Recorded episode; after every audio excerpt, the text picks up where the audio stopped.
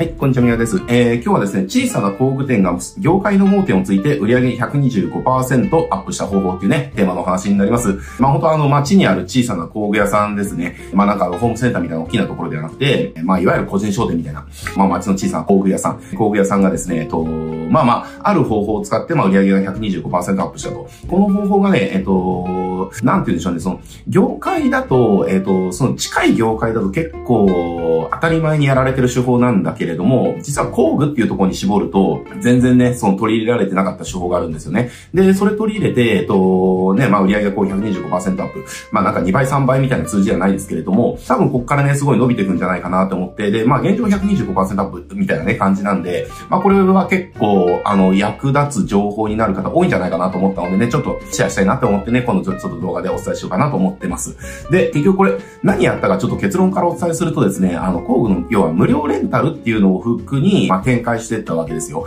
で、まあ、無料レンタルって聞くと、結構その工具の無料レンタルって、まあ、あるようでなかなかないんですよね。だから例えば今だと、その家電とかだと、その無料レンタルみたいなサービスってあったりするんですよ。その家電で無料でレンタルして、で、まあ、気に入ったら買い取るとかね、えー、だったりだとか、例えばその重機とか家具とかであれば、まあ、あるわけですよね、これ。あの、無料レンタルして、で、だ例えば何でしょうね、その家具とかも、なんか飽きたらすぐ買えるとかね、とか、例えば買う前に試すために無料レンタルを利用するだとか、まあそういう感じで、その、家具だとか、その、家電だとかね、そういったものとかは、えー、あったりだとか、あとはもうちょっとその、工具みたいなところと近しい業界だと、例えば重機とかね、そういったものがありますよね。例えば重機とかっていうのをそうレンタルっていうのは結構当たり前だし、みたいな感じで、で、例えばじゃ車とかをレンタルって当たり前じゃないですかっていう。で、そのレンタルっていうところって、あの、実はその工具みたいなところの近い業界では結構当たり前なんですよね。で、それっていうのは、えー、結局なんでいいかっていうと、まあ、レンタルっていうところで、レンタルして、できに行ったら買う方が一定数いるからとか、あとはまあ、物によってはね、そうレンタルっていうところを有料サービス化して、まあ、サブスク的にこう収益上げるだとかね、まあ、そういったものがあったりだとかするので、えー、まあ、いいなと。えー、で、この工具屋さんね、じゃあ、あの、まあ、どういうふうに売り上げていくかってなった時に、えー、まあ、やっぱりその、工具って普通の人からすると、その、なんでしょうね、たまにしか使わないじゃないですか。じゃあ、例えばなんかあの、電動ドリルみたいなやつを、じゃあ、必要だと。じゃあなんかちょっとね、あの、気分が、気分が向いて、じゃあなんか自分でなんか作るかみたいなね、なんか、じゃあテーブル作る、作るかとか、なった時に、ね、木だけ買ってくれば作れるわけじゃないですよね。その、ね、あの、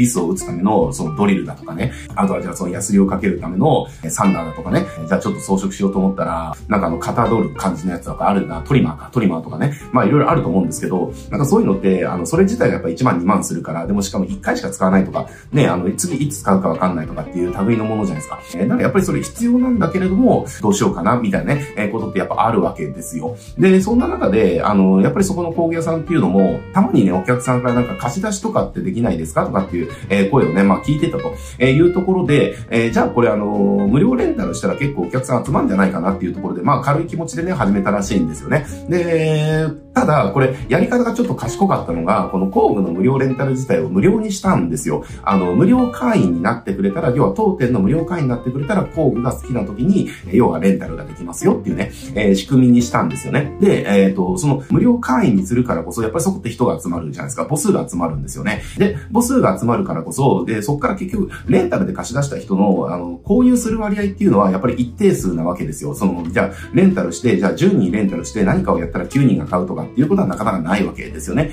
えー、結局はじゃあ10人がレンタルしたら1人が買うとか、えー、まあそういう感じなわけですよ。えー、で、これ結局なんかあの、音楽の無料のその配信サービスだとか、そういったのも全くそうですよね。あの、スマホの無料ゲームだとか。例えばスマホの無料ゲームとかだと、ユーザー100に対して、正確な数字覚えてないですけど、えー、結局課金するのって0.4%だったかな。4%、4 0.4、ちょっとすみません、どっちか忘れちゃいましたけど、まあ要はあっても数パーセント程度なんですよね。だから100人いたら、100人の無料ユーザーがいたら1人か2人とかね、えー、そういう単位しか課金しない。でも、そういう単位しか課金しないにもかかわらず、スマホのマーケットって、全世界的に20兆円とかなんか30兆円とか、確かそのくらいだったと思いますけれども、そういう市場規模なんですよね。えー、だから、結局この無料会員から有料に移行する、有料で、えっと、買ってくれるとかお金を使ってくれる人っていうのは、結局、全体のその1割いるかいないかとか、そういう次元の話なんですね。で、これっていうのは結局、その、お金を出してくれる1割を確保の数を多くしようと思ったら、母数である無料のところを増やすしかないっていうわけですよ。で、この母数である無料のところじゃ有料にしてしまったら増えないんですよねって話。なので、えー、結局はその母数を増やすことで、えっ、ー、と、有料でね、その、試したらよかったから買うよ、みたいなね、えー、感じの人が増えるっていうところを見越して、レンタル自体は無料会員にしたっていう、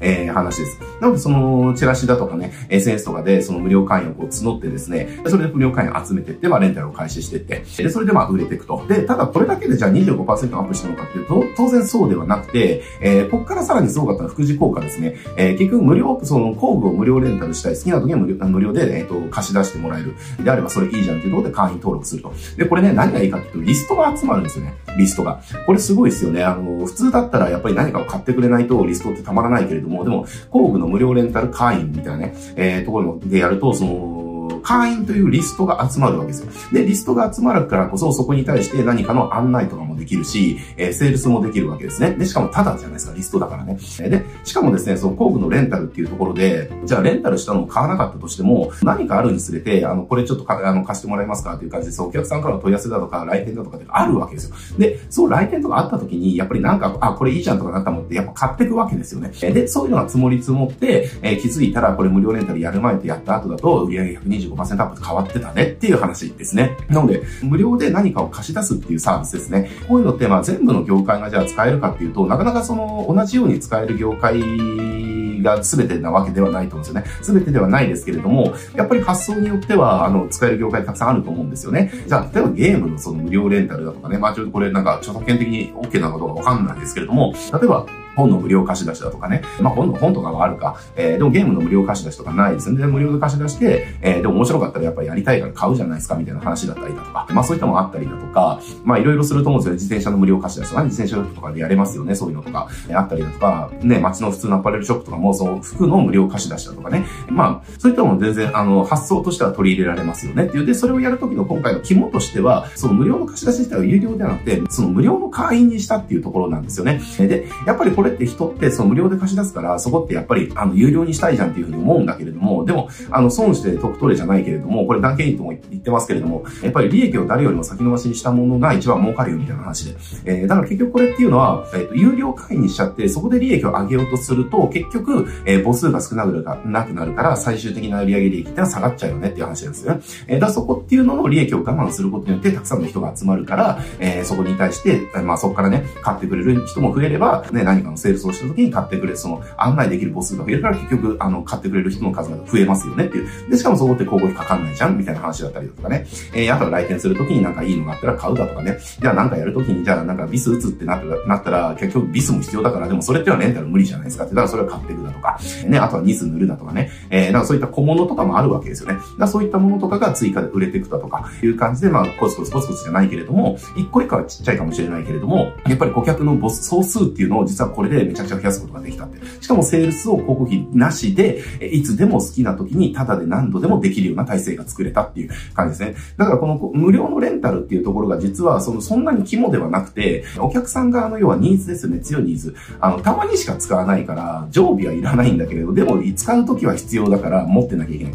だけど別に、あのね、たまにしかいつ使うかわかんないから、ね、それに対してじゃあ1万、2万、3万も、ね、使うかってなると、うんって悩むし、でも安いの買ってすぐ壊れちゃったらあれだし、みたいなね。までもそれ買ってじゃあどこに置いとくんだみたいな話もあったり、だから、その無料でレンタルするってすごくそのお客さんのニーズですよね。ニーズとすごい合致してたっていう話ですね。で、そこからレンタルのどうのこうのっていうところだけでマネタイズするんではなくて、結局それっていうのはリスト取りっていうところの目的の方がやっぱり大きかった。結果的には大きかったので、やっぱりそこに対してアプローチを繰り返すっていうところですよね。まあ、ここが肝だったっていう話ですね。だからそう考えてもらえると結構取り入れられるっていうのは、このアイデアを取り入れられる業界とかっていうのは結構多くなるんじゃないかなって思いますんで、ぜひね、今日の話聞いてピンときた方はね、自分の業界でじゃあそこの、じゃあ無料のレンタル会員みたいなところで何かできないかっていうところね、ぜひ考えてみてもらいたいなと思います。なんかね、あ、こんなのどうですか？とか思いついたらぜひね、コメントで教えてもらえたら嬉しいです。またそのコメントにでね、なんか僕もアイデア思いついたらまたこういった動画であの、コンテンツ作ろうかなとも思ってますんでね、えぜひぜひあなたがね、何か思いついたんであればね、コメントで教えてください。はい。じゃあ今日はね、これで終わっていきますけれども、このチャンネルで成功したあのマーケティングの話ね、たくさんしておりますので、マーケティング学びたいよっていう方はね、ぜひチャンネル登録して他の動画もチェックしてみてください。はい。じゃあ今日これで終わります。ご視聴あります。